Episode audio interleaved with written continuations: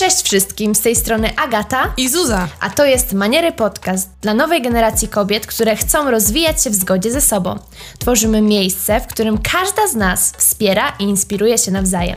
Co dwa tygodnie znajdziesz tu nasze spostrzeżenia lub rozmowy z gośćmi, których historie przybliżą Ci tematy o samorozwoju na luzie, marketingu, biznesie, self-care i wielu innych. Będziemy też poruszać tematy poważne i rozmawiać o problemach, które dotyczą każdej z nas. Ale nie zabraknie tematów luźnych, bo do życia podchodzimy z dystansem. To co? Gotowe na nowy odcinek?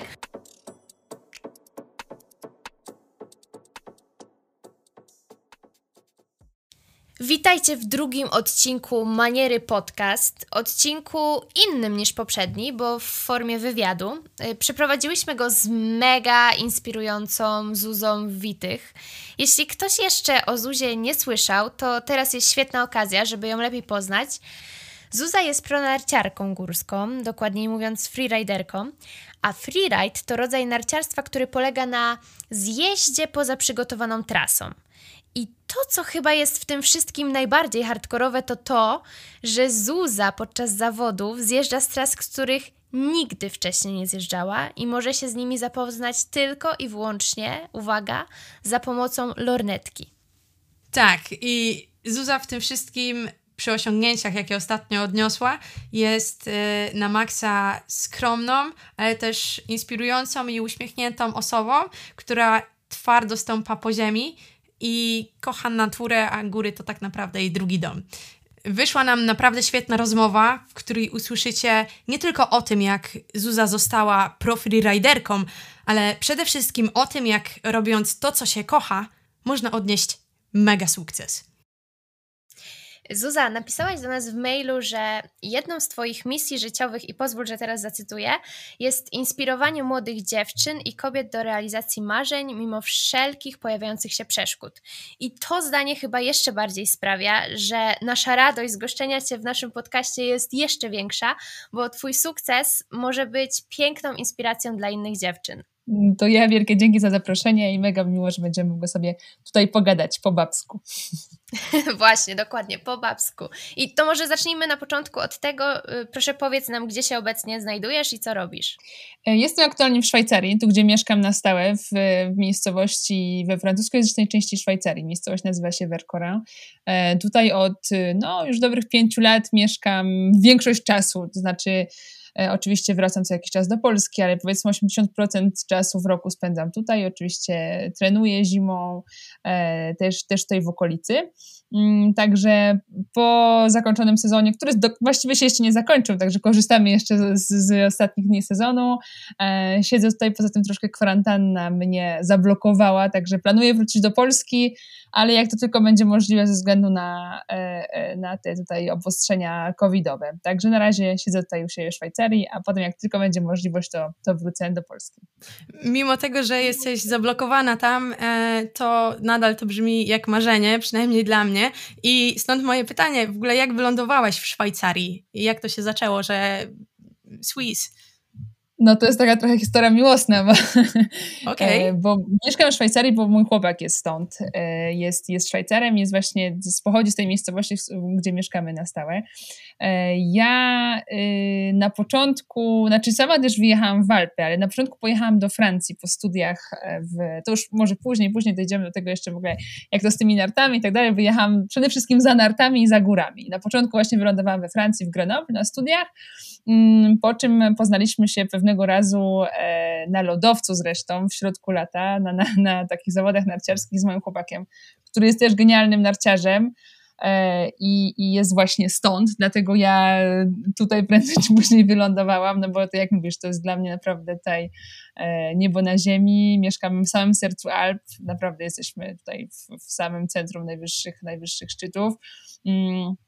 Do tego znam język, także dużo łatwiej jest mi tutaj mieszkać mnie tutaj niż jemu na przykład w Polsce, także, także tak, tak tutaj wylądowałam w ten sposób to teraz to jeszcze bardziej dla mnie to brzmi jak bajka, jak totalne marzenie, więc naprawdę ekstra Zuza. I w ogóle swoją drogą, w ilu językach mówisz? W pięciu. Jak to jest, jak to jest możliwe, powiedz mi? Znaczy, no tak, no, po francusku mówię na, tutaj na, na, na co dzień, bo właśnie mój chłopak jest, e, fra, mieszkają w tej francuskojęzycznej części Szwajcarii, jak wiecie, to jest, jakby są cztery języki urzędowe, ale w, we francuskojęzycznej części oni właściwie mówią tylko i wyłącznie po francusku, także e, na co dzień tutaj tak, oczywiście na angielski, taki klasyk, mówię też po włosku, którego zresztą nauczyłam się na studiach we Francji, wow. I mówię też po słowacku, bo też mieszkając, studiując we Francji, mieszkałam z moją przyjaciółką słowaczką i w domu mówiłyśmy po słowacku. Poza tym też bardzo dużo, jeszcze będąc w Polsce, jeździliśmy na, na narty z, z przyjaciółmi Słowakami, Czechami i nam się strasznie, mi moim znajomym zresztą się strasznie podobał, także zawsze cisnęliśmy temat, chcieliśmy się tego słowackiego czy czeskiego nauczyć. E, stąd tak Oczywiście to jest taki czeski mówiony, znaczy słowacki, czeski to właściwie taki trochę miks tych dwóch języków, taki mówiony, nie, nie, są, nie, nie, nie potrafiłabym napisać jakichś, nie wiem, e, maila czy listu po słowacku, ale, ale, ale taki mówiony język jak najbardziej. A tak z doświadczenia, y, gdybyś mogła powiedzieć, y, czy prościej uczy się właśnie z tego, że przybywasz w otoczeniu właśnie osób y, z danego kraju i uczysz się języka z praktyki, czy jednak Jasne, jak najbardziej. Myślę, że absolutnie tu nie ma w ogóle nie ma startu. Ja na przykład ja z, śmieszna akcja, bo z francuskiem miałam y, kontakt mega późno, ja zaczęłam y, uczyć się francuskiego dopiero w liceum. Y, co prawda intensywnie, bo poszłam do takiego dwujęzycznego liceum w Łodzi, ale wcześniej przed liceum nie miałam absolutnie żadnego kontaktu z tym językiem. Miałam powiedzieć, nie wiem, bonjour i merci to by było na tyle. E, także, no i w liceum muszę się przyznać, że nie byłam jakaś genialna z francuskiego. Bo wiadomo, takie suche uczenie się słówek, gramatyki e, z książek, no nie była to moja bajka. Natomiast dla mnie największą motywacją było to, jak wyjechałam, właśnie chciałam wyjechać absolutnie na studia w Alpy i wybrałam sobie Grenoble żeby tam po prostu byłam rzucona na głęboką, znaczy sama się siebie rzuciłam na głęboką wodę. Musiałam pojechać, załatwić sobie mieszkanie, e, założyć, nie wiem, konto w banku, e, załatwić ubezpieczenie i tak dalej i jakby byłam postawiona w takiej sytuacji, że no musiałam sobie poradzić i wtedy to jest chyba najlepsza motywacja i najlepsza e, metoda nauki. No a poza tym teraz jakby mieszkając właśnie na, na co dzień w domu też mówię po francusku i to nawet na ten moment jest tak, że jakby spotykamy nowe osoby, nowych, nowe osoby poznaję w Szwajcarii, to mało kto się orientuje za pierwszym razem, że, że, że nie jestem francuskojęzyczna. Wow, to jest naprawdę e, niesamowita historia, Zuza, i naprawdę takie decyzje gdzieś tam, jak jest się jeszcze młodym, bardzo hartują nas y, życiowo. Natomiast teraz chciałabym przejść do najważniejszej rzeczy, czyli do właściwie do najbardziej ekscytującej rzeczy, czyli chciałabym Tobie pogratulować stanięcia na podium w Mistrzostwach Świata we freeride. Po drodze wiem też, że udało Ci się właśnie y, zdobyć złoty medal i niesamowitym doświadczeniem było oglądać naszą rodaczkę na podium e, w takiej randze. I moje pytanie tutaj, jakie to jest uczucie stanąć właśnie na podium? No to jest uczucie w ogóle kosmiczne. Znaczy, to jest śmieszne, bo to jest, no to jest tak jakby, to jest tak ogromne marzenie i to jest tak nie, jakby wydaje się nieosiągalne na początku, że myślę, że ten moment jakby po wygranej, ten moment podium jest się na takim autopilocie troszkę i dopiero te kilka dni później sobie realizujesz, że okej, okay, to się naprawdę stało i naprawdę tam stałam i trzymałam ten, ten, ten, medal i tak dalej. To myślę, że przychodzi dopiero po kilku dniach no ale uczucie jest, to jest kosmiczne. Ja tak naprawdę, no, tak jak mówię, no, marzyłam sobie, tak wyobrażałam taki moment, ale jest taką jednak dozą niedowierzania, a, a jak coś takiego się zrealizowało, no to, no to naprawdę jest genialne uczucie.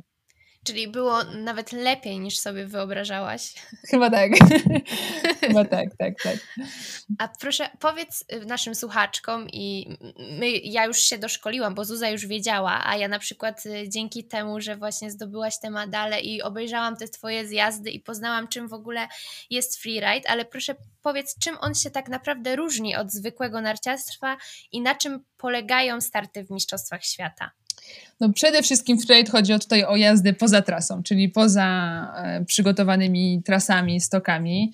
E, oczywiście jakby freeride nie musi od razu być w takim wydaniu ekstremalnym, jakim, jakim my to robimy podczas zawodów, że to jest zupełnie dzika góra. Jakby freeride można zacząć zupełnie od takich e, sobie e, spokojnej jazdy tuż obok stoku, co zresztą bardzo polecam na początek. Także tak, freeride to jest wszystko to, co, czyli jazda, jazda na nartach poza wyznaczonymi czy przygotowanymi trasami. E, tak, w takim dużym skrócie. Natomiast jeśli chodzi o zawody, um, za, y, znaczy tak, no, zacznijmy od tego, że jest, są cztery kategorie. Y, ten cały Puchar Świata, powiedzmy, to jest taki odpowiednik Pucharu Świata, bo jest e, e kilka startów i, i potem zdobywamy tytuł mistrz, mistrza, mistrzyni świata.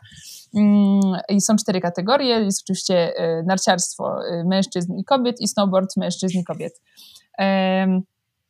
I jesteśmy oceniani podczas takiego przejazdu w pięciu, e, czy pięć kryteriów oceny jest.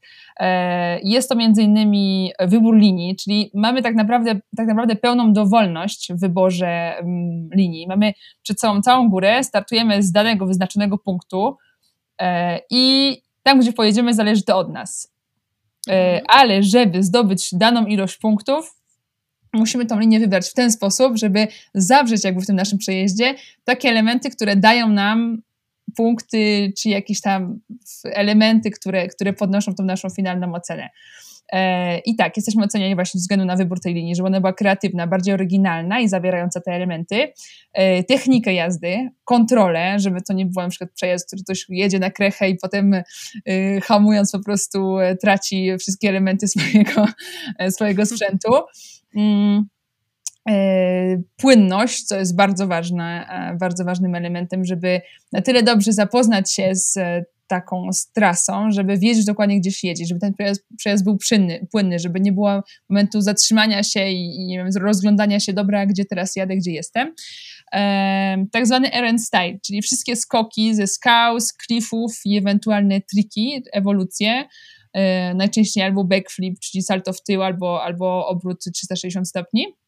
Oczywiście jak, znaczy sposób wykonania, jakość jakby lądowania i wielkość przeszkody, z jakiej, z jakiej wykonuje się dany skok.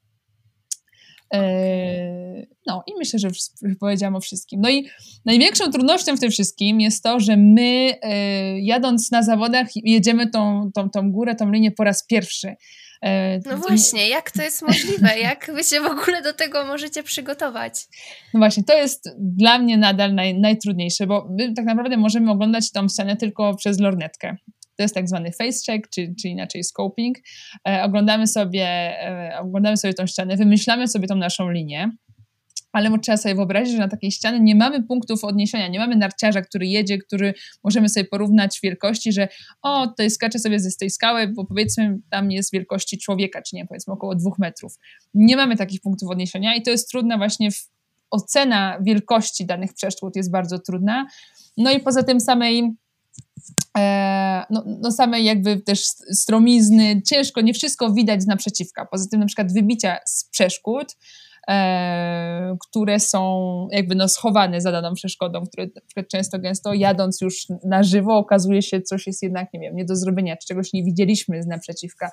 Także to są takie elementy, które trzeba no, mieć w głowie i ewentualnie zmienić na szybko już jadąc.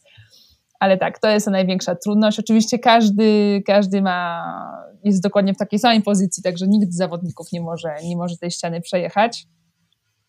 Eee, to, no, wow, także... to, niesamowite. To brzmi jak totalny hardcore i właśnie ja gdzieś tam podglądałam Ciebie od dłuższego czasu, ale nie spodziewałam się, nie miałam pojęcia, że faktycznie wiesz, ty patrzysz tylko przez lornetkę, a potem jedziesz na żywca. To jest, ja mówię, Agata czaisz, czaisz, że ona jedzie z lornetką dzień przed i patrzy i dla mnie teraz musi się pojawić pytanie, jaki masz przepis na idealny przejazd?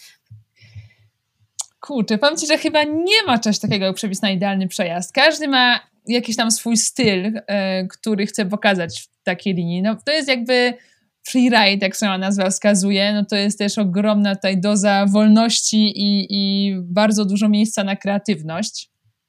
E, także idealny przejazd dla mnie to jest przejazd, który jakby, który masz ochotę, nie jedziesz tego przejazdu dla punktów, dla sędziów czy dla wyniku, tylko jedziesz dlatego, że masz ochotę jechać dokładnie tą linię. Czy jakbyś, myślę sobie, że jakbym jechała sobie, nie wiem, z, z kolegami, ze znajomymi y, zupełnie tak na luzie, przejechałabym tak, tak czy inaczej tą samą linią. E, wiadomo, że podczas zawodów jakby skaczemy jakieś tam większe przeszkody, czy no jednak podejmujemy większe ryzyko. Ale tak, dla mnie przepisem jest to, że mam fan z tego, co robię i linia, którą wybieram, jest linią, którą i tak, i tak bym wybrała, nie wybieram tego dla kogoś czy dla wyniku. Okej, okay, to jest w ogóle mhm. świetne, co powiedziałaś teraz, bo pokazuje, e, jakiej klasy zawodowcem jesteś, nie? E, bo e, faktycznie to, co robisz, sprawia ci ogromną satysfakcję. I tutaj jeszcze dopytam w takim razie, y, bo mówisz, że mm, tak samo byś pojechała z ziomami, a tak samo byś pojechała na zawodach, ale na zawodach dochodzi ten element właśnie presji. I masz właśnie coś takiego, że to gdzieś tam ciebie stresuje trochę bardziej? No trochę bardziej, nawet bardzo trochę. Nie no, naprawdę no, presja jest ogromna. To muszę przyznać, że ja tak naprawdę mam stosunkowo małe doświadczenie, bo ja przed dostaniem się tutaj do Freight World Touru jeździłam w tych zawodach tylko i wyłącznie dwa sezony, nawet niecałe dwa sezony, bo ten, przez ten covidowy sezon e, poprzedni to wszystko zostało trochę wcześniej zakończone. Także ja tak naprawdę mam małe doświadczenie w stosunku do większości e, riderów, którzy są w tych zawodach. Także no, dla mnie ta presja jest jednak duża. Myślałam, że będzie ok, ale jak stanęłam pierwszy raz na zawodach w tym roku, zresztą miałam mega, znaczy pecha, no nie wiem, czy to można nazwać pechem, bo tak, że wylosowałam numer jeden w, w jakby byłyśmy pierwszą kategorią, my dziewczyny na nartach i ja byłam pierwszą mm. zawodniczką w tej pierwszej kategorii. To były pierwsze zawody w sezonie, moje pierwsze w ogóle ever na tym, w tej rangi e, i nagle po prostu masz otwierać cały sezon, zawody dla wszystkich, no i to naprawdę, do tego ja się też... Debiut, debiut. Debiut, debiut i do tego ja też no, wielu rzeczy nie znałam, trzeba się z nimi obyć, żeby nie spodziewałam się jak to wszystko wygląda. No masz nad, nad, nad głową latać wielki helikopter, e, który, który ci nagrywa, masz za sobą drona, który też gdzieś tam bzyczy, e, a do tego ty musisz, z warunki jeszcze były hardkorowe, po prostu było straszliwie twardo. E, do tego wiesz, że gdzieś tam masz z tyłu głowy jednak, że wszyscy oglądają i wszyscy liczą na, na ciebie.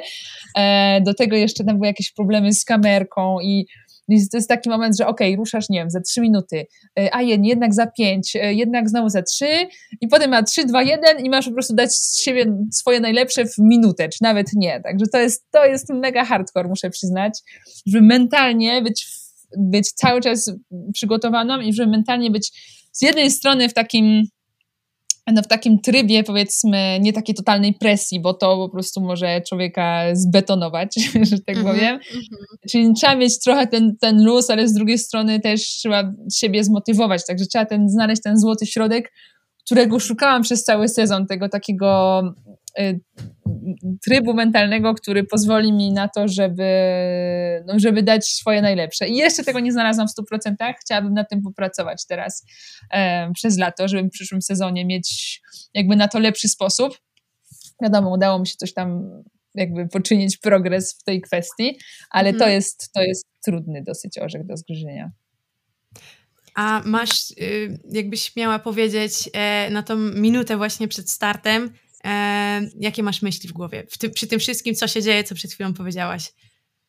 Staram sobie, staram sobie mówić, że wiesz, to są tylko narty, to jest moja pasja, jestem tutaj dla siebie, jakby nikt mnie tutaj nie, nie, nie, do tego nie zmusza i to jest fan. I staram się e, zamknąć w takim rodzaju takiej bańki, żeby nie myśleć o, o wszystkim tym, co się dzieje wokół i o całej tej presji, która jednak jest. E, e, no, także staram się, staram się myśleć. Czyli trochę sposób. udało ci się to wypracować jednak. Trochę tak. Trochę, trochę tak. tak.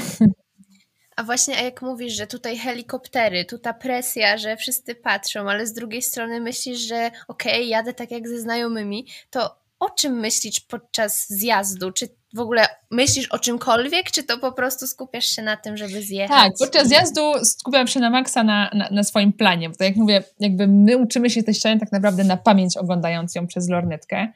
E, i mamy swoje punkty orientacyjne, które ok, e, tutaj jadę, mam, nie wiem, dojeżdżam do tego drzewka, e, potem po, muszę przejechać po lewej stronie od drzewka, robię tam dwa zakręty, skaczę z klifu, potem jadę do kolejnego punktu orientacyjnego, także to jest tak naprawdę takie łączenie kropek mhm. troszkę i podczas takiego przejazdu myślę tak naprawdę tylko i wyłącznie po, o, o tym, że ok, jestem w tym miejscu, wiem co mnie czeka, bo często gęsto jest tak, że jedziemy na ślepo, jest jakieś takie przełamanie przed, przed nami i nie widać tego terenu, który jest przed nami. Także trzeba sobie mhm. tą mapę w głowie, którą, której uczymy się tam na, na, na pamięć, e, odtworzyć, tylko jeszcze jest kolejna trudność. To wszystko jest w drugą stronę, bo my oglądamy tą ścianę z naprzeciwka. Czyli wszystko, co było po prawej stronie, jest teraz po lewej. Także trzeba to sobie jeszcze móc odwrócić w głowie e, i, i znaleźć te punkty orientacyjne, e, nie pogubić się. Do tego jest właśnie stres, prędkość, no bo ten przejazd musi być płynny, czyli szybki. E, także przy takiej prędkości, na przykład, nie wiem, jeden skręt za dużo, czy w złym miejscu, jesteś już na przykład za nisko, żeby wjechać w, tam gdzieś w, w strefę, do, do, do, której planowałam. E, także tak, przejazd to jest taki czysty po prostu odtwarzanie planu w głowie, odtwarzanie mapy. Wow. Ja podziwiam. Ja mam problem w codziennym życiu, żeby prawo z lewym nie mylić. Także jakbym miała to odwrócić. Chciałam właśnie żartować, że Agata, ty byś nie mogła startować tam totalnie. Albo z drugiej strony, no jechałabyś tak kreatywnie, że pewnie wygrywałabyś wszystko. Ja jestem w szoku. Y, Zuza, a w ogóle jak wyglądają przygotowania do Mistrzostw Świata? Jak wyglądają twoje treningi? Czy masz jakąś dietę? Nie, nie, to nie ma specjalnie. Oczywiście, wiecie, no staram się jeść e, zdrowo i, e, i, i, wszystkiego po trochu, ale nie mam absolutnie specjalnej diety. E, przygotowania. Znaczy, ja na przykład dużo trenowałam, znaczy dużo, porównaniu do innych sportowców różnie to, różnie to wygląda, zależy kto jaki sport uprawia, ale, ale trenowałam stosunkowo dużo mm, na sucho, że tak powiem, przygotowując się e, głównie jeśli chodzi o stabilizację mięśniową, o wzmocnienie tych partii mięśni, które używamy najczęściej, poza tym te, które, z którymi miałam jakieś kiedyś problemy związane z kontuzjami, żeby to zabezpieczyć, żeby taka kontuzja się nie odnowiła.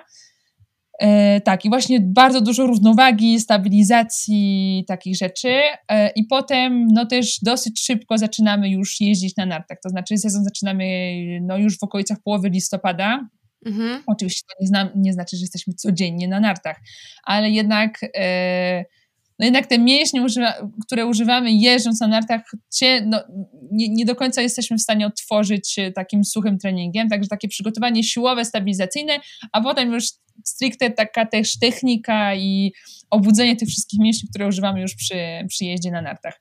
A poza tym, a już tak jakby dalej w sezonie, czyli mm, krócej przed zawodami, no to jest dużo takiego, no przede wszystkim techniki danych elementów. Właśnie jakieś tam skoki z klifów, jakieś takie rzeczy, które pozwalają nam potem e, być pewniejszym siebie podczas przejazdu, żeby to było już takim automatyzmem bardziej. Okej, okay. E, a przygotowując się jeszcze jak jest sezon suchy, to um, uprawiasz jakieś inne sporty, które pomagają tobie zrobić formę właśnie do tego właściwego e, startu? Jeżdżę na rowerze dużo, właśnie na, na rowerze downhillowym głównie. E, i to jest mega fajne, to też już wspominałam w, w, w innych wywiadach, to jest na przykład e, bardzo fajny trening mózgu, dla mózgu, bo na przykład we freeride jest tak, że tak jak wam mówiłam, Y, jakby plan planem, a często jest taka sytuacja, że musimy jednak spontanicznie y, i bardzo szybko podejmować decyzje. Powiedzmy, znajdujemy się w jakimś terenie, nie wiem, coś nas zaskoczyło i jesteśmy, musimy bardzo szybko w ułamku sekundy podejść, podjąć decyzję zmiany planu, czy nie wiem, lekkiej jakiejś tam e, no, delikatnej zmiany, która nam mhm. pozwoli jakby bezpiecznie e, pokonać daną przeszkodę.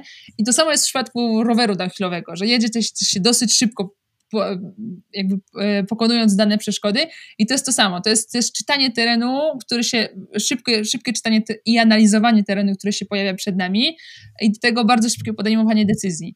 I to jest strasznie fajny właśnie taki trening dla mózgu, który no to jest dokładnie ten sam feeling, ja to jakby odnajduję odnajduje ten feeling z freeride'u zimą na rowerze, do tego pozycja podobna, także to naprawdę wszystko jest bardzo zbliżone. Mhm. Mm, e, no, poza tym też stricte tak fizycznie to też jest, też jest fajny trening, bo dużo jeździmy na rowerach elektrycznych. E, oczywiście tutaj nie, nie, nie myląc z tym, że to jest jakoś tak mega nie, łatwiej, ale, ale jeżdżąc po górach naprawdę to uważam, że otwiera niesamowite możliwości takie rowery elektryczne, bo e, E, no, dzięki temu możemy pokonywać ogromne przewyższenia. Na przykład, nie wiem, robimy sobie wycieczki, nie wiem, 2000 metrów przewyższenia, wjeżdżamy w takie zupełnie dzikie, alpejskie tereny. Naprawdę to jest absolutna moja ogromna miłość od dwóch lat. E, niesłychane po prostu możliwości otwierają takie, takie rowery, gdzie dostajemy się, naprawdę jesteś, nie wiem, wyobraźcie sobie, znajdujecie się zupełnie same w, w, w dzikich Alpach, gdzie nie ma wokół was niczego, nikogo, E, no i takie naprawdę niesłychane, niesłychane wycieczki można robić. Zuza, to brzmi za dobrze. Naprawdę, jak opowiadasz, to ja pragnę rzucić wszystko i wyjechać do Szwajcarii. E, jedyne, co przeraziłaś mnie, bo trochę nie, po niemiecku mówię, ale po francusku ani trochę, więc... No, wiesz, na no, to... dużo, duża część niemieckojęzyczna, także wszystko jest możliwe. Okej, okay, dobra, ale to jest hit. Sama spróbowałam e, roweru downhillowego, mm, wiesz co, w Salt Lake City, jak o. byłam i to jest, to jest po prostu inny feeling niż na jakimkolwiek, podczas uprawiania jakiegokolwiek innego sportu, więc tutaj totalnie no, wiem o co ci chodzi. Natomiast jeszcze chciałabym zahaczyć o temat, jak to się zaczęło, bo już wiemy, y, że chciałaś y, pójść w ścieżkę kariery narciarskiej, ale jak to się zaczęło, bo ty jesteś z Łodzi, z tego co wiem, i Łódź jednak no, nie jest rzut beretem od góry. Jak to się stało, że jesteś, wiesz, prorajderką i pochodzisz z Łodzi? Tak, tak, no to jest śmieszna historia i jak mówię, to chyba jest naj, najczęściej zadawane mi pytanie w ogóle ever. Okej. Okay. jak, to, jak, jak to się stało. E, tak więc miałam na tyle duże szczęście, że moi rodzice obydwoje jeżdżą na nartach. Co prawda, że tak powiem, w takiej wersji turystycznej. Mm-hmm. Pozdrawiam tutaj moich rodziców, którzy bardzo dobrze jeżdżą na nartach, no ale to jest jednak, to są niestety jednak wyjazdy e, dwa razy, do, dwa, trzy razy do roku. Ja całe swoje dzieciństwo właśnie jeździłam, no wiadomo, na święta, na ferie i to by było na tyle. No bo, tak jak mówicie, z Łodzi to nie jest rzut beretem, także wycieczka w najbliższe góry to jest, to jest jednak 5-6 godzin. E, także ja zawsze uwielbiałam i kochałam narty, no ale tej możliwości treningu nie było. no, marzyło mi się trenowanie narciarstwa alpejskiego, ale w Łodzi nie było żadnego klubu e, mhm. i tak dalej. I w, także w międzyczasie trenowałam lekką atletykę, okay. która też e, notabene dała mi bardzo fajną podstawę, taką ogólnorozwojową do, do, do, do narciarstwa, zresztą do wszystkich innych sportów. Ale w wieku 17, no 17 lat e, byliśmy na Sylwestra z ekipą z, z Bielska, naszymi, naszymi znajomymi i oni pokazali mi freestyle na nartach. I to było takie wow, mega i to była taka ogromna miłość.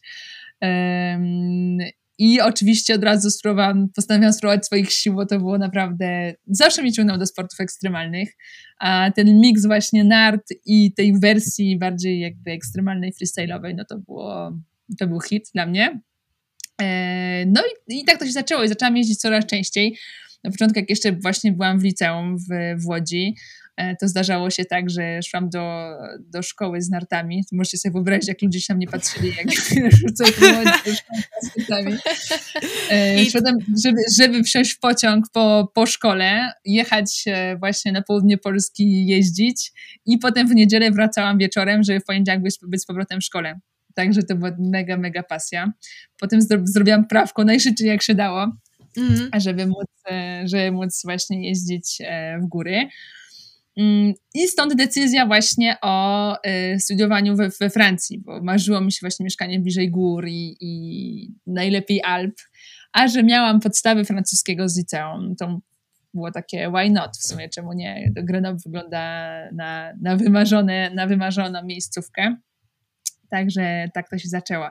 A w międzyczasie jeszcze powstała kadra Polski freestyle'owa, bo freestyle okay. wszedł na Igrzyska Olimpijskie w 2014 roku w Soczi. E, no ale to niestety, znaczy to była super przygoda i mieliśmy fajną ekipę, ale byliśmy pozostawieni trochę samym sobie, bo e, Polski Związek Narciarski nie zainteresował, oprócz stworzenia pseudokadry powiedzmy, nie zainteresował się nami ani troszkę. Nie mieliśmy absolutnie żadnej pomocy ze strony Związku Narciarskiego. Także to była taka szkoła życia, bo mieliśmy jakieś tam mikrobudżety, którymi musieliśmy sobie jakoś tam poradzić, żeby pojechać na, na zawody. E, jeździliśmy też częściej do Austrii, to jednak było naj, naj, najbliżej e, z Polski, żeby się znaleźć w jakichś tam poważniejszych górach. Mm, także, także tak to wszystko wyglądało. Czyli to narciarstwo, góry to była Twoja pasja od najmłodszych lat, ale kiedy zrozumiałaś, że właśnie bycie taką prorajderką zawodowo, wiązanie z tym przyszłości to jest właśnie to? to powiem Wam szczerze, że ja, ja właściwie do teraz nie, nie postrzegam siebie jako freeriderkę, ale... No co ty? To, ale to się, to się tak naprawdę stało dopiero w zeszłym roku, bo e, ja dotychczas jakby świetnie zdaję sobie sprawę z tego, że sport, a szczególnie taki sport jak narty, może się bardzo szybko skończyć.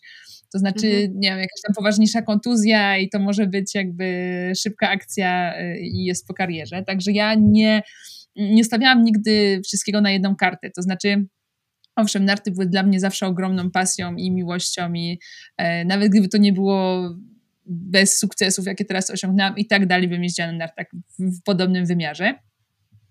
Ale e, tak, także w międzyczasie robiłam też inne rzeczy.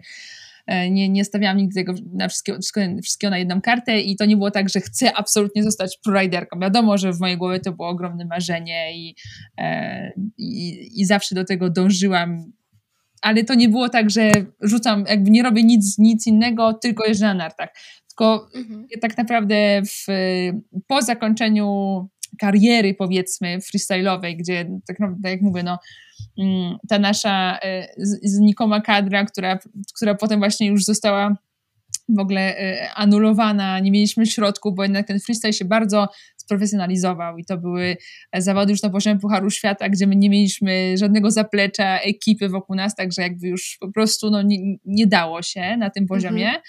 E, I ja miałam dosyć długą przerwę między tym moim freestylem, powiedzmy, gdzie jeszcze startowałam w zawodach, potem jeździłam dużo dla siebie po prostu. A te zawody freestyle'owe zaczęłam startować w nich dopiero 3 lata temu.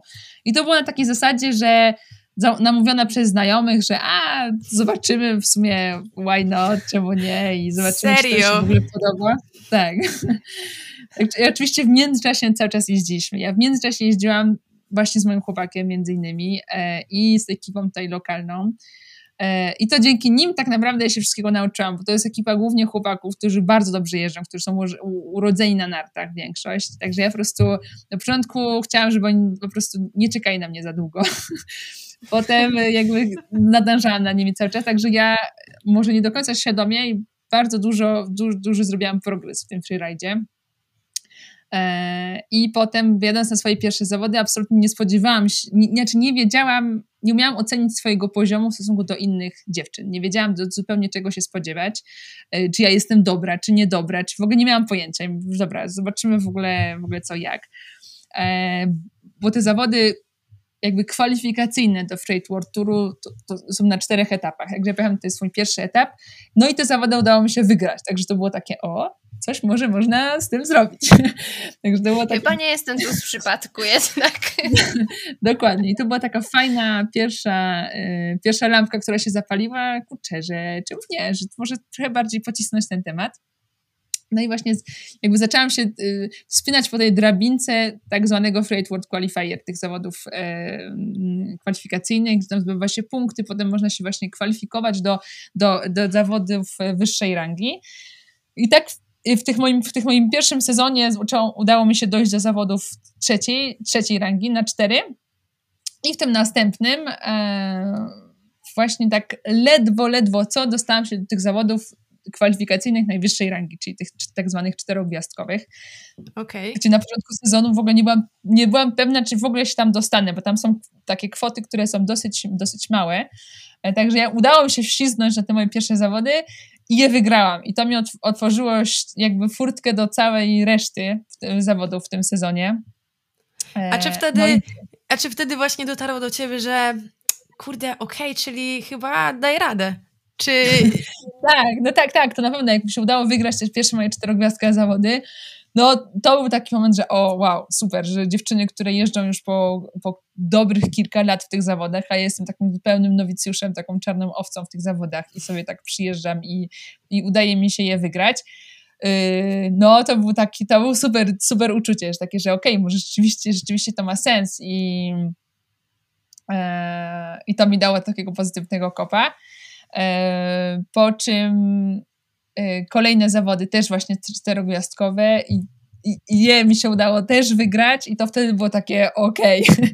to, już jest, e, to już jest super i to mhm. może nie, nie tylko miałam farta, tylko rzeczywiście coś w tym jest i wtedy rzeczywiście uwierzyłam w to mocno, że że, że, że może rzeczywiście uda mi się dostać do, do Freight World Touru.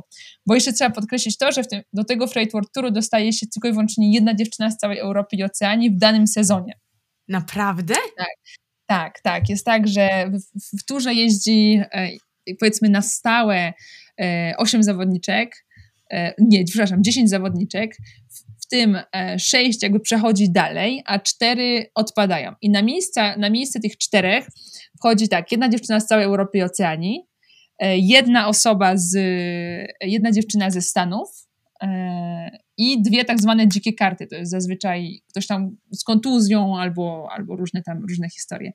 Także trzeba wygrać cały ten tour europejski e, i też Australia i Nowa Zelandia wchodzi to wszystko, żeby dostać się do Freight World Touru. Także w przypadku dziewczyn to jest dosyć, dosyć trudne zadanie. To jest niesamowite. Najpiękniejsze, nie wiem jak to nazwać, ale że ty tak skromnie o tym mówisz, że ty jakby nie zdajesz sobie wciąż sprawy, że ty masz taki talent i osiągasz takie sukcesy. No, bardzo dziękuję. Właśnie ja w ogóle chciałam się też zapytać, czy ty jesteś na co dzień kreatywna, właśnie taka, że masz mnóstwo zajawek. Znaczy, ja tą kreatywność przykuwam głównie właśnie w sporcie, myślę. Um jakby nie, jakby nie mam innych takich zajawek y, stricte artystyczno-kreatywnych. Mm-hmm. nie jestem mm-hmm. jakoś tam specjalnie uzdolniona y, plastycznie czy muzycznie, jeśli to masz na myśli. Przekułam to wszystko raczej właśnie e, w, w, w sporcie, tą, tą swoją kreatywność. To jest taka może taka kreatywność w obcowaniu z naturą, może, może to troszkę mm-hmm. na, tym, na tym stopniu.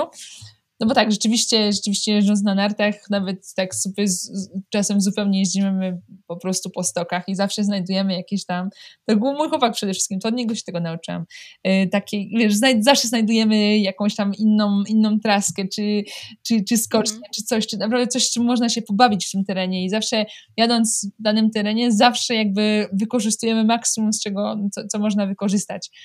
Mm, także tak myślę, że najbardziej się spełniam, jeśli chodzi Czyli o taki mm, totalny freedom i odkrywanie nowego. Tak, tak.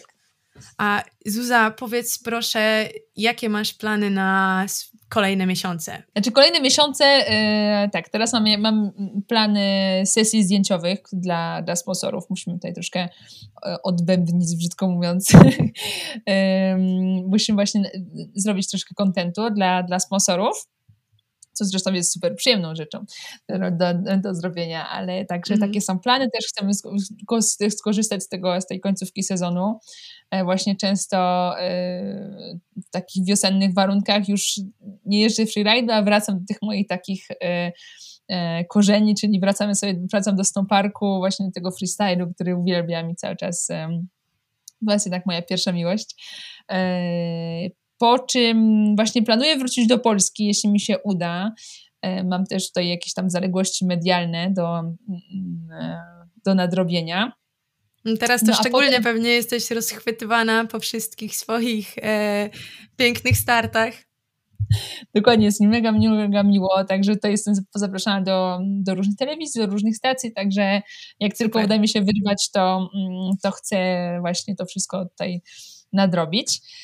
Y, no a potem zaczynamy sezon, sezon letni, także, także planuję uruchomić temat rowerowy na pewno. W międzyczasie też ogarniam rzeczy związane z pracą i, i, i, z, i z moją z moją działalnością. Właśnie, chciałam Ciebie podpytać też, e, czym zajmujesz się na co dzień, bo gdzieś tam jak prywatnie rozmawiałyśmy, to mówiłaś, że robisz papiery do firmy i ja mówię, poczekaj, ale Ty jesteś przecież profesjonalnym sportowcem, jak papiery do firmy? Czym zajmujesz się Zuza na co dzień? No, to jak mówiłam, nie stawiam wszystkiego na jedną kartę i to, to jak mówisz, no teraz, teraz yy, okej, okay, przeszłam na, ten, na tą stopę pro i wszystko jest super pięknie i różowo, ale mogło się tak nie zdarzyć lub może się to zakończyć, odpukać nie, ale, e, ale taka jest prawda. E, I mam swoją działalność w Szwajcarii, zajmuję się, mam takie pośrednictwo między szwajcarskimi resortami a polskimi biurami podróży. E, I organizujemy wyjazdy, organizujemy wyjazdy dla, dla osób z Polski, dla polskiej, polskiej grupy turystów, którzy przyjeżdżają sobie tutaj mm, do Szwajcarii na narty. E, to jest jakby numer jeden i planujemy właśnie z moim chłopakiem, teraz troszkę nam to wszystko pokrzyżował plany COVID, ale mam nadzieję, że e, niedługo uda się to odpalić. Chcemy robić takie kampy na e, rowerach elektrycznych właśnie w Alpy. Takie zupełnie mamy obczajone super trasy i niesamowite miejscówki, te, o których Wam opowiadałam w takich dzikich terenach Alp i chcemy robić właśnie takie wyjazdy e, tygodniowe czy, czy pięciodniowe, takie, takie tury po, um, po takich e, nieodkrytych alpejskich terenach. Mi już sprzedałaś ofertę, jak będziecie już mieli gotową, to e, proszę podesłać na maila. Jasne, jasne. Brzmi, brzmi bosko. Hit, naprawdę, świetnie. To znowu brzmi jak marzenie Zuza. No, bardzo się cieszę. No, naprawdę, jak mówię, ja się w tym zakochałam nie jeździmy sobie, jedziemy gdzieś, na, nie wiem, na jeziorko na 3000 metrów, łowimy rybę, yy, robimy grilla i potem wracasz, wracasz do siebie, także no, to jest naprawdę hit rower elektryczny, to jest przyszłość, uważam, w ogóle jeśli chodzi o turystykę alpejską. Zuza, a czy ty w ogóle umiesz się relaksować, bo tak jak opowiadasz, to brzmi, że naprawdę masz mnóstwo zajęć i czy ty masz takie chwile, że totalnie nic nie robisz i skupiasz się na swoich potrzebach? Jak najbardziej mam takie dni, mam takie dni, że, że nie robię nic. Znaczy, nie jest tak, że może nie robię nic zupełnie, ale na przykład teraz ostatnie kilka dni yy, nie robiłam nic tak związany, związany ze sportem, także chciałam, musiałam właśnie do nadrobienia troszkę, troszkę papierów, ale nie w jakimś też szalonym tempie, także pracowałam sobie, nie wiem, po 2-3 godzinki dziennie, a resztę dnia chillerki, nie wiem, jakiś tam mhm. film, czy zupełna, zupełna chillerka. Też czułam, że moje ciało miało, miało taką potrzebę trochę nic nie robienia po całym sezonie, jednak i fizycznie, i mentalnie to jednak wszystko jest, jest człowiek zmęczony, także um, tak, miałam teraz takie kilka dni. A właśnie jak czujesz, że twoje ciało potrzebuje tego odpoczynku, to raczej dajesz mu ten czas, czy ciśniesz dalej? Nie, raczej tak, że jakby nauczona doświadczeniem, jeśli po prostu czujesz, że nie masz siły, to nie ma co cisnąć. Przede wszystkim nie ma z tego dużej przyjemności. Znaczy, wiadomo, zależy w jakim momencie, no jeśli następnego nie, nie masz zawody, na które czekamy powiedzmy od trzech tygodni, no to głupio byłoby odpuścić, bo tego dnia się źle czujesz, tylko trzeba znaleźć jakieś tam sposoby szybkiego relaksu, żeby następnego dnia czuć się lepiej ale e, w trakcie, w trakcie sezonu czy w trakcie roku, jeśli czujesz się naprawdę zmęczona, no to myślę, że absolutnie nie ma co walczyć, bo albo można się bawić kontuzji, poza tym nie ma z tego tak naprawdę dużej przyjemności. Także jak mhm. najbardziej trzeba siebie słuchać i nie ma co cisnąć, e, myślę, w takich takich momentach. Pytamy o to dlatego, bo bardzo częstym problemem jest teraz to, że szczególnie nasze pokolenie mm, obwinia siebie, gdy odpoczywa. Dlatego chciałyśmy wiedzieć, czy u ciebie e, jak to wygląda i czy ewentualnie masz jakieś tipy yy, albo wskazówki dla osób, które nie potrafią odpuścić. Hmm, typy i wskazówki. Może no nie wiem, może to, że jak odpuścisz, to potem jesteś w stanie zrobić coś fajniej i lepiej i, i jest się z siebie bardziej zadowolonym. W tym, nie wiem, chyba trzeba nauczyć się doceniać też ten moment chillu i moment tego nic nie robienia. E, jeśli robisz coś fajnego w życiu, to potem możesz dać sobie jak najbardziej tą, tą, tą, tą możliwość e, leniuchowania. E, tak, także taki typ myślę, że takie zregenerowane ciało na pewno potem jest w stanie zrobić dużo lepiej, fajniej i mieć z tego więcej fanu. Tak, to jest fajne, co powiedziałaś, że jak na siłę będziesz coś robić, to naprawdę tak naprawdę nie masz z tego dużej przyjemności i, i musisz na chwilę przystopować, żeby wrócić y, lepiej zregenerowana i nabrać sił, żeby działać. Dokładnie. Mam jeszcze takie pytanie, bo w tej całej twojej szalonej karierze mega ciekawym doświadczeniem jest słuchanie tego w ogóle i to jest strasznie inspirujące, ale zawsze za wielkimi ludźmi stoją ludzie, którzy ich wspierają. I chciałabyś powiedzieć, kto to jest w twoim przypadku? Tak, no to jest już, już osoba, o której już tutaj wspomniałam, mówiąc, to jest mój chłopak Alex, który no jest gen... przede, no, przede wszystkim moją ukochaną osobą, poza tym jest genialnym narciarzem i to tak naprawdę on mnie nauczył. Oczywiście on nie lubi, jak, to, jak tego mówię, ale na szczęście nie rozumiem polskiego. ale um, to on mnie tak naprawdę wszystkiego nauczył na nartach. Ja oczywiście miałam dobre podstawy, ale we freestylu i tak dalej, ale jeśli chodzi o freeride, no, ja przede wszystkim uczę się dużo obserwując i, y, i jeżdżąc po prostu sam fakt jeżdżenia z nim czy za nim dał mi ogromnie dużo. E, poza tym Alex ma też taki talent dawania takich tipów, które naprawdę mini tipy, które zmieniają wszystko. Jarek, który jest jakby świadomy bardzo też swojego, swojego ciała, jest świetnym sportowcem i jest w stanie dokładnie przeanalizować dany ruch i przekazać tą wiedzę, która mało, mało kto potrafi przekazać. To jest takie, taki mini tip, który trzeba jakby, od, jakby odkryć przez samego siebie, żeby wiedzieć, jak, jak doradzić jak czegoś nauczyć. Także tu mam takie ogromne szczęście, że, że jeżdżę z Aleksem i to dzięki niemu właśnie wszystkiego się nauczyłam. I poza tym też, też fajnie, bo udało nam się cały sezon spędzić razem, także Aleks był ze mną na wszystkich zawodach. Strasznie to przeżywał i się stresował i w ogóle mm. bardziej niż mu się wydawało. Także dla niego to też przeżycie, ale dzięki temu dla mnie super, no, też mogliśmy wspólnie analizować linie i po moje pomysły i właśnie pomysły na przejazd. Także no tu mam naprawdę duże szczęście mieć taką osobę obok siebie. A w czym freeride pomaga Ci w codziennym życiu? Czerpiesz y, z, z niego w innych dziedzinach Twojego życia w jakiś sposób? Czym pomaga mi? E, w, myślę, że w odwadze też, bo wiadomo, że podczas zawodów, podczas, podczas freeride'u no jednak przekracza się swoje własne bariery, bariery strachu, E, wiadomo, nie jesteśmy jakimiś wariatami, którzy się rzucają ze skał bez żadnej kontroli, no ale to jest tak, że... Nie, nie, w ogóle. To jest to wszystkiego się... Nie używacie lornetki, więc... To jest...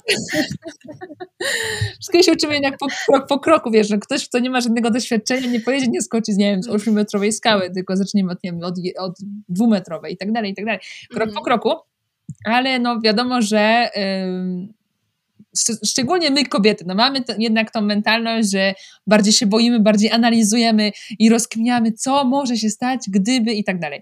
I we freeride musisz jakby z tym walczyć, musisz ten głos taki babski, mm -hmm. że tak brzydko powiem, głos w głowie uciszyć, i zaufać sobie i przekroczyć tą własną barierę, że okej, okay, boję się, ale wiem, że potrafię, wiem, że mogę, wiem, że mam takie możliwości, wiem, że to się może udać. Trzeba uwierzyć. Przełamać tak. te stereotypy, które Dokładnie, które są w twojej głowie, nie, które, które ci tak. gadają, no jest ten głupi strach i tak dalej. Znaczy, dobrze, mm -hmm. że strach jest, bo gdyby go nie było, to byłoby niebezpiecznie. Mm -hmm. Ale to niech pomaga, że mm, y, nauczyłam się tej umiejętności e, takiego E, jakby to powiedzieć, rozdzielenia strachu, który no, strachu, który ma sens i strachu, który nie ma sensu. No. Mhm. Wiadomo, że A dużo jest, jest dziewczyn, mhm. dużo dziewczyn, kobiet jest w freeride, czy to jednak jest dalej męska dyscyplina? Dużo, dużo. E, coraz więcej. Naprawdę, naprawdę sporo. Mm, jakby w samych zawodach Freeride World Tour jest mniej dziewczyn e, zakwalifikowanych, co nie znaczy, że mniej dziewczyn uprawia ten sport w takich tych zawodach kwalifikacyjnych e, dziewczyn, które regularnie startuje w zawodach jest kilkaset w, w, jakby w Europie.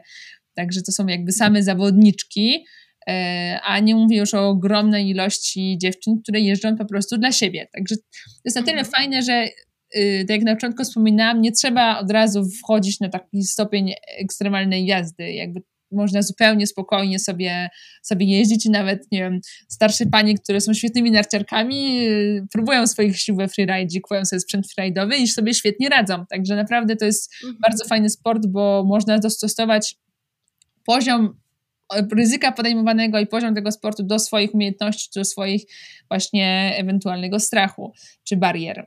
Także dużo, mhm. dużo dziewczyn i to jest bardzo fajne i mam nadzieję, że będzie coraz więcej. Ja może będę kolejną osobą, która się w końcu w to wkręci i może w ten weekend mi się uda w końcu pójść na splita. Ma być e, opad o, w Zakopanym, więc trzymajcie kciuki tak. dziewczyny. A teraz jeszcze jedno z ostatnich pytań Zuza, całkowicie z innej beczki. Czy czytasz książki? Y, czytam, nie tyle, ile bym chciała, ale też bardzo dużo słucham e, podcastów i słucham książek. Na przykład okay. no, często znajduję się w, w długich bardzo trasach E, między innymi jak jeżdżę z Polski do Szwajcarii, czy, czy odwrotnie, czy na zawody i e, bardzo dużo, dużo czasu spędzam w aucie i zawsze ten czas poświęcam na, e, na słuchanie książek czy podcastów.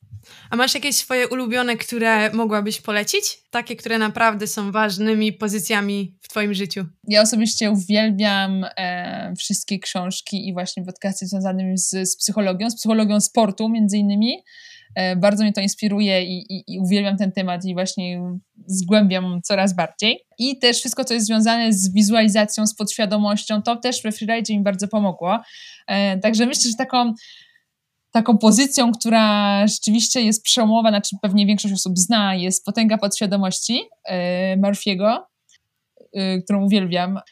A jakie tipy dałabyś Zuzi, która ma naście lat i dopiero zaczyna szukać swojej drogi? Jakie tipy? No przede wszystkim, tak jak, tak jak mówiłam, napisałam właśnie w waszym mailu, że bardzo mi zależy na inspirowaniu młodych dziewczyn w dążeniu do swoich, w realizacji swoich marzeń mimo wielu przeszkód, no bo tak jak wspominałam, jeszcze jestem z Łodzi. E, zdecydowana większość, właściwie wszystkie moje konkurentki pochodzą z rejonów alpejskich, które są urodzone na nartach i mają e, od zawsze zaplecze w postaci wielkich gór i profesjonalnych klubów e, i, i wszystkie mają tak naprawdę przeszłość e, jako profesjonalne narciarki alpejskie zazwyczaj. Ja tej, tej przeszłości nie mam i tak czysto teoretycznie nie miałabym żadnych szans, bo bez tej, tej, tej właśnie podstawy w, postaci narciarstwa alpejskiego, stricte technicznej i mieszkając tak daleko od gór i nie mając nigdy styczności z tym profesjonalnym narciarstwem, czysto teoretycznie nie mam żadnych szans. A jednak okazuje się, że, że, że mam i z tej łodzi udało mi się, e, udało mi się kiedyś sobie to wymyśliłam i, i postanowiłam iść tą ścieżką. Oczywiście też nie za wszelką cenę, bo mm, tak jak wspominałam wcześniej, no niestety wszystko się może szybko skończyć w sporcie e, i też wychodzę z założenia, że fajnie jest robić kilka rzeczy naraz, oczywiście nie przesadzając, ale żeby mieć e, kilka e, ścieżek w życiu po to, żeby jeśli coś nie wyjdzie, żeby nie być totalnie załamanym, że o Jezu, to nie wyszło i nie mam nic więcej i wszystko się kończy, tylko że okej, okay, to nie wyszło, trudno, ale mam rozpoczętą inną ścieżkę, którą teraz, teraz pocisnę w tą stronę. E, także ja wychodzę z tego założenia, że takie stawianie wszystkiego w 150% na jedną kartę, jeśli to jest sport, to jest bardzo ryzykowne, E, także fajnie sobie zrobić backup w postaci właśnie studiów lub e, swojej, swojej własnej firmy, tak jak ja na przykład robię w moim przypadku, czy innego sportu, e, jakby różne są, czy nie wiem, jakiejkolwiek innej pasji. Wersje są różne, ale tak, to jest mój tip, że dążyć na maksa, ale też nie, nie, nie nakładać na siebie takiej potwornej pasji w tym sensie, żeby nie, E, żeby nie stawiać tak wszystkiego na maksa na jedną kartę. Mhm. Czyli pasja, ale nie za wszelką cenę. Tak. To może jest trochę sprzeczne, ale wiecie o co mi chodzi, żeby... Absolutnie, to, to, ma, to jest bardzo racjonalne podejście, ja takie uwielbiam osobiście, więc to jest mega świetna rada, uważam, dla, która ma pokrycie w wielu dziedzinach, bo tak naprawdę, okej, okay, sport jest narażony na większe ryzyko, ale... Yy, stawiając na tylko własną firmę, która może nie wypalić, e, warto też mieć jakiś backup, tak jak mówisz, nie? Więc to jest bardzo dokładnie. uniwersalne, co powiedziałaś. Dokładnie, dokładnie. Tak jak mówisz, może to działać w dwie strony. Na przykład jak ktoś nie wiem, idzie na studia, które okazują się, które no jednak nie są tym czymś, co by chciał robić w życiu, fajnie mieć tą inną możliwość, inną ścieżkę w życiu do, e, do wyboru. Dokładnie. Y, Zuza, i jeszcze tak na koniec, my tworząc maniery, to chcemy, żeby kojarzyły się wszystkim, że to jest taka nowa generacja dziewczyn, która inspirują, wspierają, dzielą się wiedzą. I na końcu każdego odcinka pytamy naszych gości i gościn, jak według nich powinno wyglądać to wsparcie wśród dziewczyn. To wsparcie wśród dziewczyn przede wszystkim e, myślę, że po pierwsze, no, dawanie, oczywiście to jest takie logiczne, dawanie dobrego przykładu, ale też myślę, że bardzo ważna jest ta otwartość i, i szczerość. Ja na przykład e, mam ogromną przyjemność z tego, że jeśli komuś mogę wytłumaczyć zupełnie szczerze, jak do tego doszłam, kroczek po kroczku, jeśli ktoś by naprawdę chciał zostać zanudzony na śmierć i wysłuchać wszystkiego, wszystkich szczegółów w moim życiu, jakby nie mam żadnego problemu z podzieleniem się e, i, jakby nie traktuję w żaden sposób żadnej innej dziewczyny jako swoją konkurentkę, bo każdy jednak ma w, w, tym swój styl i swój sposób dochodzenia do rzeczy, ale jeśli kogoś to może zainspirować, e, to ja jestem bardzo, bardzo otwarta, e, żeby się tym podzielić i myślę, że to jest taki trochę mm, yy, dobry sposób, bo wiele osób jakby szuka tej inspiracji. I jeśli każda osoba, która osiąga jakieś sukcesy w życiu, zupełnie szczerze by się tym dzieliła i odpowiadała szczerze na wszystkie pytania. Myślę, że to może zainspirować wiele, wiele osób, które gdzieś szukają swojej ścieżki, swojego sposobu. Mhm. Tak, to co też jest fajne, to jest to, że z każdej dziedziny możemy czerpać w innej dziedzinie życia. Z Twojego freeride'u możemy się uczyć właśnie tej odwagi, to co powiedziałaś o tym, żeby właśnie y, bezpiecznie mieć pasję, ale mieć różne też opcje inną. Także to, to są na pewno cenne lekcje, które może wykorzystać każda dziewczyna w, w obojętnie w jakiej dziedzinie życia. Dokładnie. Także ja się bardzo cieszę, że mogę się tym podzielić. Teraz bardzo, bardzo się cieszę, że zgodziłaś się wziąć udział w naszym podcaście. E, było mega wartościowo i to, co na końcu powiedziałaś, to ja miałam aż ciary, bo to jest właśnie podejście, które, które chcemy osiągnąć gdzieś tam i bardzo szanujemy e, takie nastawienie. Więc Zuza, życzymy Tobie wszystkiego, co najlepsze. I za rok, mam nadzieję, widzimy się raz jeszcze e, i będziesz opowiadać o swoim złocie. Tego Ci życzymy. Nadzieję. Bardzo, bardzo. Tak, życzymy dzięki, Ci. Dzięki, Trzymamy za Ciebie mocno kciuki i dalej bądź taką właśnie, jesteś tak pozytywną osobą, że mogłoby się Ciebie słuchać godzinami. Także naprawdę bardzo nam miło. Ja w ogóle nie byłam zanudzona. Ja też nie. Także ja Wam przede wszystkim bardzo chciałam podziękować, bo uważam, że projekt, który macie, czyli właśnie podcastów i, i dzielenie się e, jakby z życiem różnych osób w różnych dziedzinach jest mega ważne i mam nadzieję, że kilka osób chociażby w jakiś sposób się tym zainspiruje, to już by był e, dla mnie ogromny zaszczyt i myślę, że dla Was duży sukces. E, także trzymam mocno kciuki za, za cały projekt i naprawdę ekstra robota i bardzo dziękuję za zaproszenie jeszcze raz. My również bardzo dziękujemy.